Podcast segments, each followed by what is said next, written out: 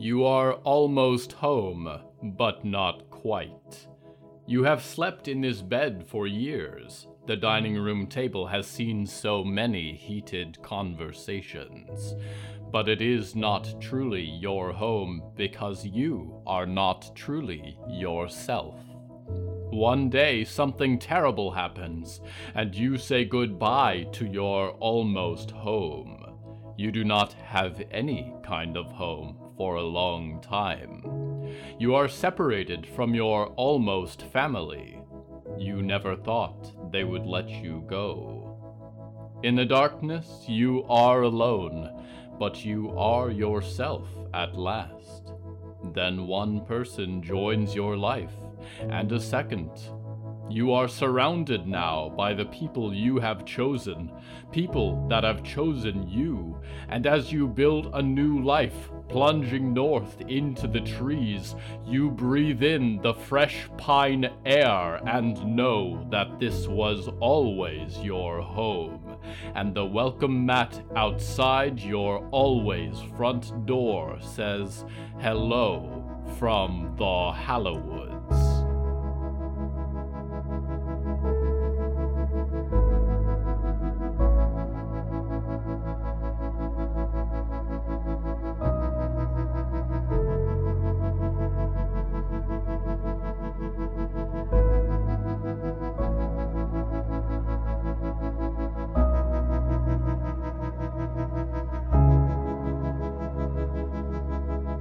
Right now, I am waiting in a tunnel of trees. Their dark roots threaten to swallow me like the throat of a devil.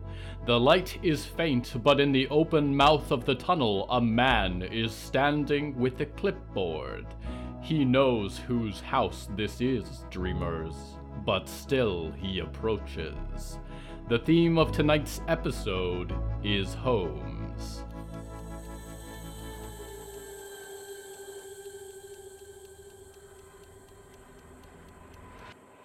Walt felt like he was being watched. In his experience, this typically meant he was, and he made a note of it, checking the box next to "being watched" on his clipboard. He looked back up towards the tunnel. He had made many notes regarding this part of the woods. The trees were more alive here than in other places, lurching out to hurt travelers they felt threatened by, impaling small animals and pulling bodies down into their gnarled roots. However, Walt had never seen them grow together to consume something so large, forming a dense wall of black spruce and pine, reaching inwards as if to destroy an object of deep hatred.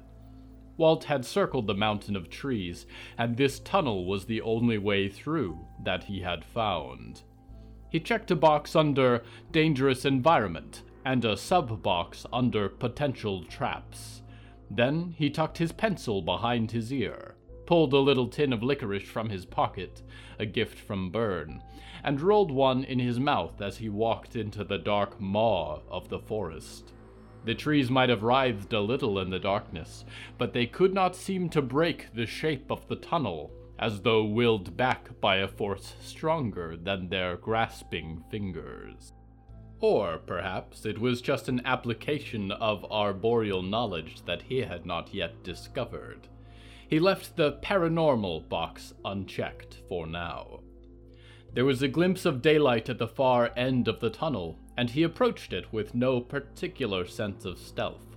He was getting too old to sneak around everywhere, and this was his job anyways.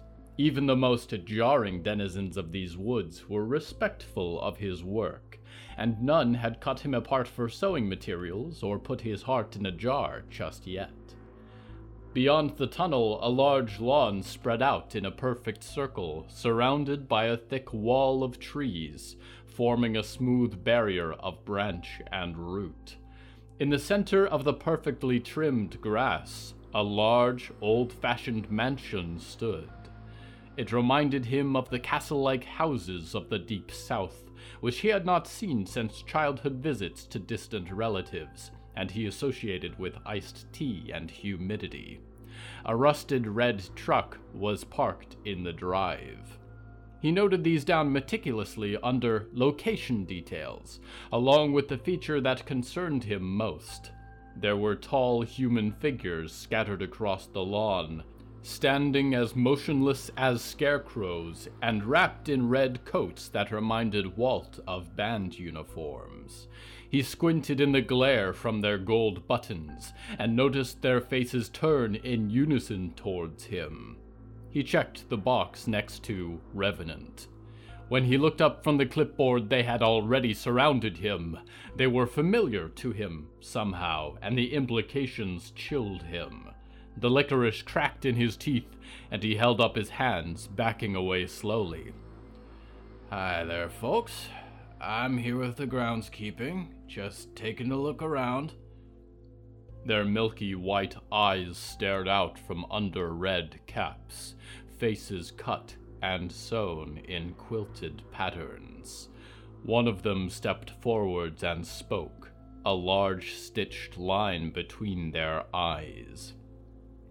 "I am the groundskeeper here. Who are—" They stopped talking as the white eyes met his, and Walt looked up in astonishment. "Walt?" they asked, with broken lips.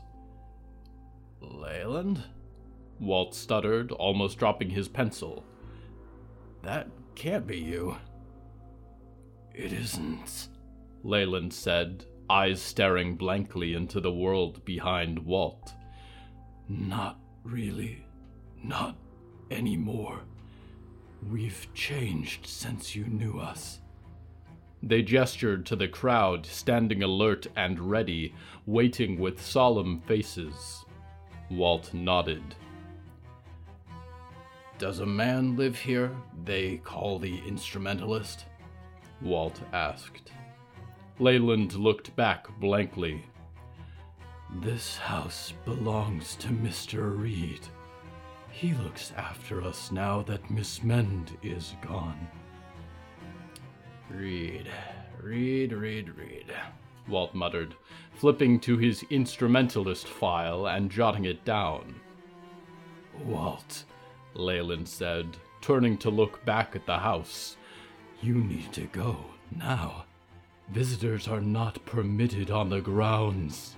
Walt looked to the house and thought he saw blinds shifting. He retreated into the tunnel, and when he looked back, Leyland and the others stood again, silent in the sun, dispersed evenly across the grass. He did not stop to take his final notes until he was well outside the wall of trees, and sure that no fiddles or flutes were playing in the distance. Guards, he checked. Hostages, he checked, and drew a line between them. He checked the word delicate and circled it 3 times. Then, with crumbling charcoal and intent, he filled in a box at the bottom. Confirmed for removal.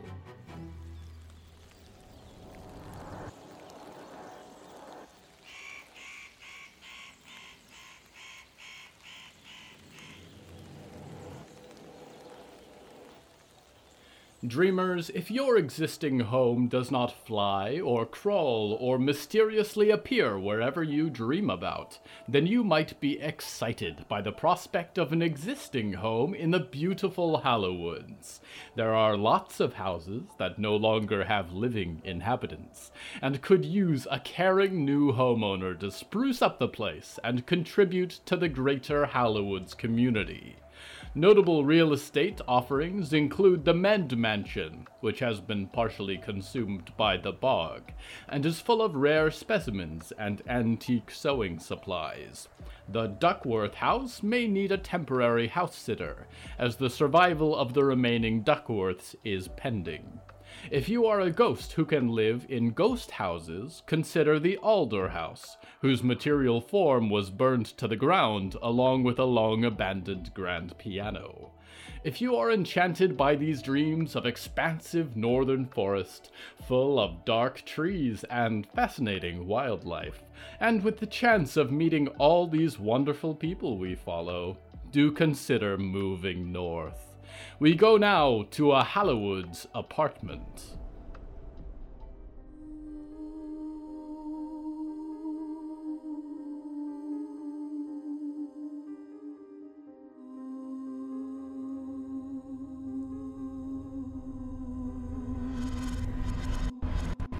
Riot was homesick for her mom in the bright bunker, for Clara in their little RV. The feeling made her want to break something, shatter dishes, tear down the yellow wallpaper, scream until she couldn't scream anymore. She had tried listening to her mom's music, but it didn't help. How could it, when she was probably being tortured or killed by some awful man at the Botulus Corporation? Riot had doubted for years that her mom's music had been that big of a deal, and found it unlikely that anyone still cared decades after her last album. The bunker, the hiding, the paranoia, it all seemed to be part of her mom's particular delusion of grandeur. Perhaps that was why Riot had been so eager to break radio silence to talk to Clara through the late nights, and left the bunker so thoughtlessly when she called for help, tearing the covers off the RV and speeding away without a second thought. If she hadn't left the door open, headlights blazing into the night, perhaps her mom would have been there to welcome her home. But it wasn't her fault, she thought, and wanted to attack her pillow, but she couldn't bring herself to do it. Violet had knitted the pillow cover, and Byrne had hunted for the feathers. She hugged it instead, and screamed into it. It wasn't her fault that her girlfriend stopped waiting for her. It wasn't her fault that her mom made enemies with the biggest company on Earth. It didn't change the fact that they were both gone now. She had done her best for both of them, and it hadn't been enough. Hadn't she survived the instrumentalist twice to get back to them? Why couldn't anything ever go her way? She snatched up her bat and was ready to do something she'd later regret, when a rumble too close and loud to be thunder shook the earth, the scout post creaking in protest. There was a flash of light, and the power flickered and died, leaving Riot in the darkness. There were cries from elsewhere in the ramshackle forest, and the sound of barking dogs. Something seemed wrong. Riot rolled out of bed, picked up her bat, and shoved open the door. The wind pushed her back, a driving gale of mad purpose. She was shocked to find that she could not see outside. She could make out the platform ahead of her, but the courtyard below was enveloped in a deep and rolling fog. The backup generators did not switch on, and without the floodlights, it was almost impossible to see. For a moment, Riot's heart was in her throat as she listened for orchestral music to swell in the air, and expected splitting violins to announce that death was on its way. But the sounds of the instrumentalists did not fill her mind, and she was prepared to face anything else. She kicked down the stairs, searching for guidance in the swirling fog that encompassed her like a dark prison. Riot hoped Byrne and Violet were all right. She was beginning to think of them as the grandmothers she'd never had. The winds tore at Riot's clothes and howled in her ears, pulling the clouds of shadow past her like a river of death. People dashed heedlessly through the fog, but no one stopped to explain what was happening. Then, a flash of light came racing out of the darkness, lightning branching through the courtyard. Riot could not hear herself scream as the white fire seared her eyes and her mind. Her world was burning, after images blazing in her vision. She was seeing faces when she blinked. Faces that looked like Clara's. As if stepping through a curtain, she stumbled through the fog into a clearing, a ring of quiet space where the cloud formed a spinning wall on all sides, surrounded by crackling tongues of lightning. A stranger in a blue cloak stood inside of it and shouted something. Riot tried to blink away the light that lingered in her eyes and held her bat at the ready. She had never seen someone like this at the scout post before, and could barely comprehend the strange behavior of the storm. "I'm Riot," she shouted back, hoping the stranger had introduced himself. "What's going on?"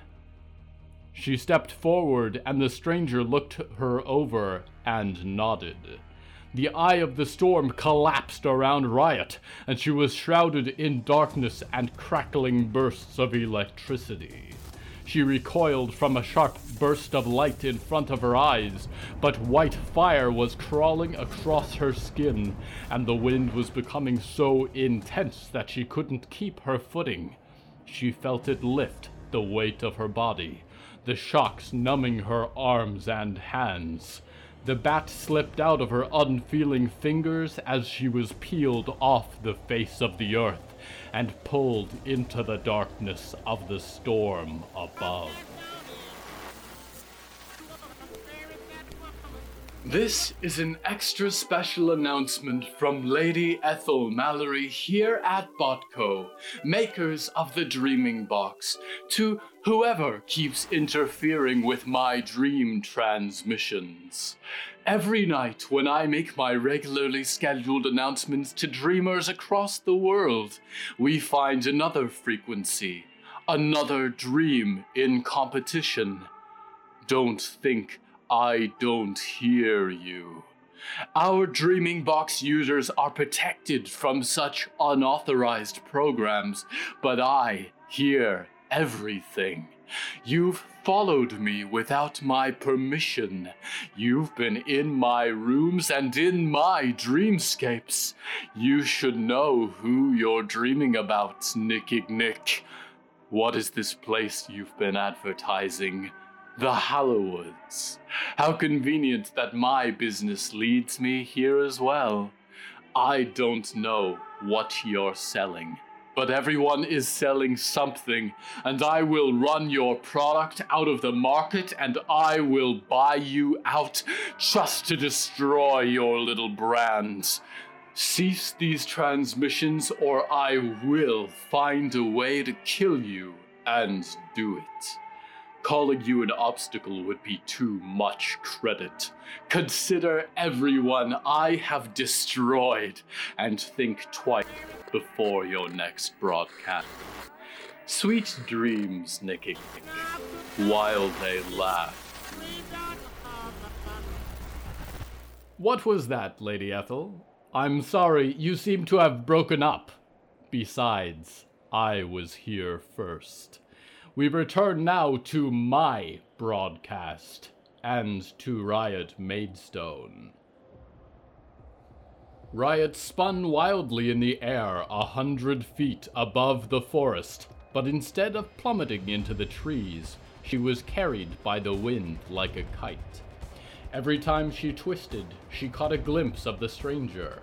He wasn't falling, just leaning gracefully into the air in a way that told her he was in control. She hated that. She also hated being up in the sky. It seemed like she could see the surrounding forest and lakes for miles. His fancy cloak flapped in the wind, and Riot reached out to grab the edge, although it took several swipes to catch a hold of it. Riot yanked with all of her strength, and immediately regretted it. The stranger gasped, clutching his neck, and then he was very far away. Riot realized she was really falling now, the treetops approaching like a bed of obsidian knives. The wind caught around her again, and her stomach lurched as her fall slowed, but not enough. She reached out for the trees as the sharp pine branches streamed past, peeling the skin from her palms. She screamed, but came to a crashing halt in a bed of branches. She was so cold she could barely move, but rolled out onto the forest floor and struggled to her feet. In the distant treetops, she could see the stranger descending, cloak billowing, and their feet wrapped in clouds. "What the hell is that?" Riot muttered, and began to run, cutting through the spruces, trying to lose herself in the tangle of darkened trees. She could not see the stranger now, but the feeling was returning to her fingers, and she snatched up a thick piece of branch from the forest floor. She didn't know anything about her opponent, but in her experience, people with nice clothes were afraid to fight dirty. Riot was not. She found a patch of thick undergrowth and laid down in the dark vegetation. "Help," she called in her best pleading voice, and immediately the stranger was between the trees, drifting towards her. "I think it's my leg," she groaned.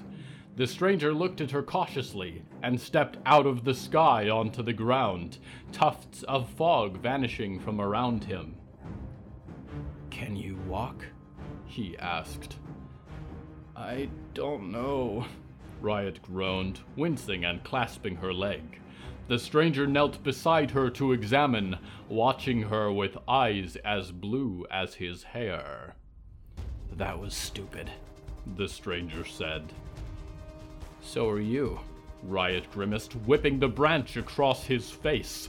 He hissed and recoiled, clutching at his eyes, and she swung it again for his exposed ribs.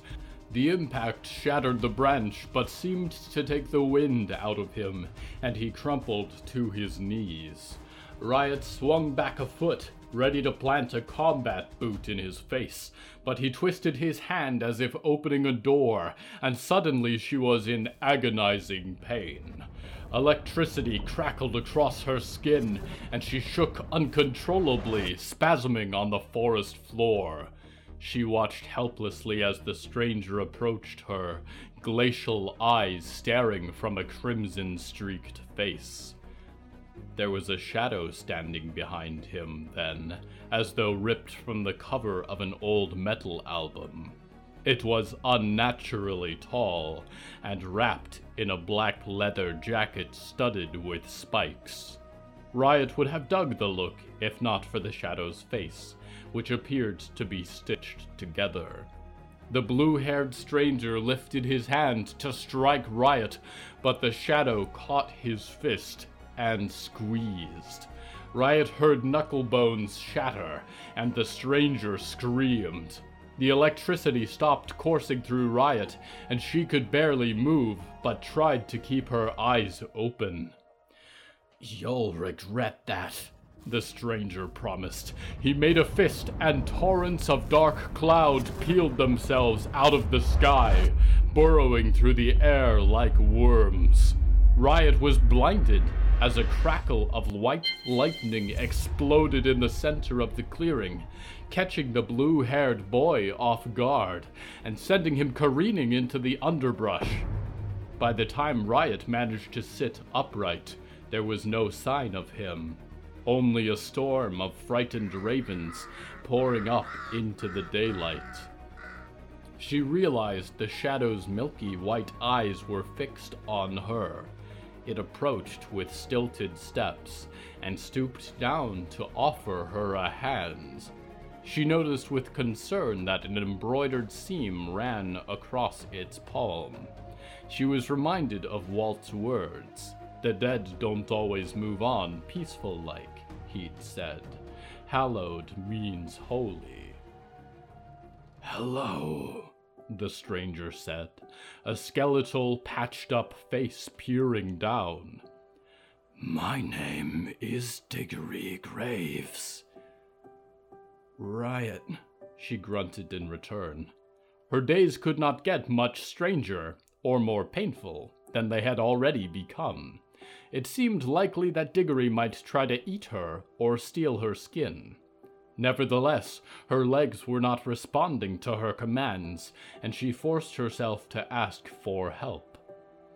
"Can you get me back to the scout post?"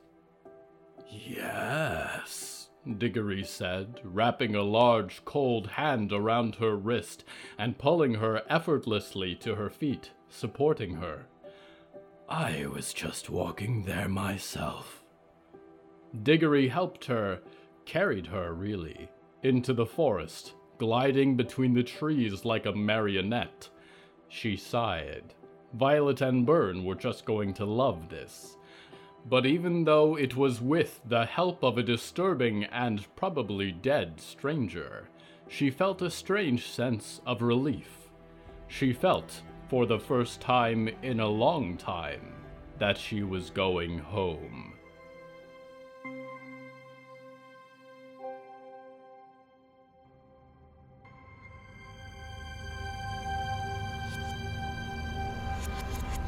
There comes a point in everyone's life, I think, when they miss the comforts of home. You may lie awake staring at an unfamiliar ceiling, a strange orientation of stars, and wonder if you made the right decision. A blanket of fear weighs on your chest. In the morning, however, it is less frightening. It is your ceiling, and they are your stars, for better or worse. You come to know the flaws and imperfections of your new home, and you may even love them, for although it is not perfect, it is yours. I feel this way about this lowly planet. I never thought I would visit a world like this, or ever come to love it. But for all of the ways it is broken, it is my home, and it will be until you leave it, dreamer. I don't see much point in sticking around after that. I never much liked frogs. We go now to someone who has never left her home.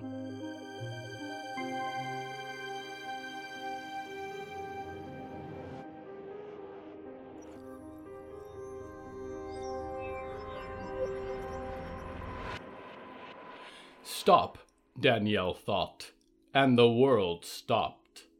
There was most certainly a scream in the background, a faint discordant sound interrupting her dinner. The dining room was hazy, like most dreamscapes built from memories. The food on the plates was a beige blur, an amalgamation of meatloafs and chicken alfredos she had never tasted. It was only a dining room at all if you didn't look at it too closely, and Danielle had never even seen the original, because she'd been born in Box Andromeda. While the world was stopped, her parents and brothers sat frozen like a TV dinner. Her father was always rendered in black and white, the author he believed he was. Whichever face her brothers chose, they always wore the same one. She had not matched them since she transitioned, knew that her mother always resented her just a little for breaking up the triplets. Her mother was supposed to look like a 50s movie star, but something was dreadfully wrong with her appearance. Her head reminded Danielle of a wasp. And, in the distance, someone was still screaming. Danielle extruded herself out of the dining room, out of the layer of dream itself. It was easy to do if you knew how, but she had not met anyone else who could break the world like she could. In the infinite and invisible space outside of the prime dream, she could see a million static movements frozen in place. Romances and memories long burned out, rooftop flights and storybook quests, surreal emotional dramas, and unlikely erotic scenarios. Some poor soul was having a nightmare, the one with the teeth. The scream was outside all of them, and Danielle panned through the multitude in disbelief. It was coming from somewhere far below, in the darkness. She didn't know anything could exist down there, in the emptiness beyond the lights. She descended, farther than she had ever dared to explore before, and reached a barrier that would not let her pass. She clicked her fingers and willed a door out of the darkness. She twisted the knob and peeked in. She didn't like what she saw. It unsettled her deeply, more than the nightmares she watched strangers have. There was a chilling sense of wrong that made her want to vomit, strip out her veins, and peel up her fingernails. Nevertheless, she watched. A woman was strapped down to a hospital gurney, the kind that only existed in horror films. Her skin was covered in black flies, biting and crawling and buzzing in her. They wove tunnels in her skin and peeled away her flesh. Her eyes stared wide in terror right at Danielle. Danielle stared back. Even with the swarm of insects, even with her hair cut ragged and short, even 30 years older than her magazine covers, Danielle knew immediately who the woman was. Barely daring to breathe, Danielle closed the door on Valerie Maidstone and willed it back into nothingness. Go, she thought. I have to go.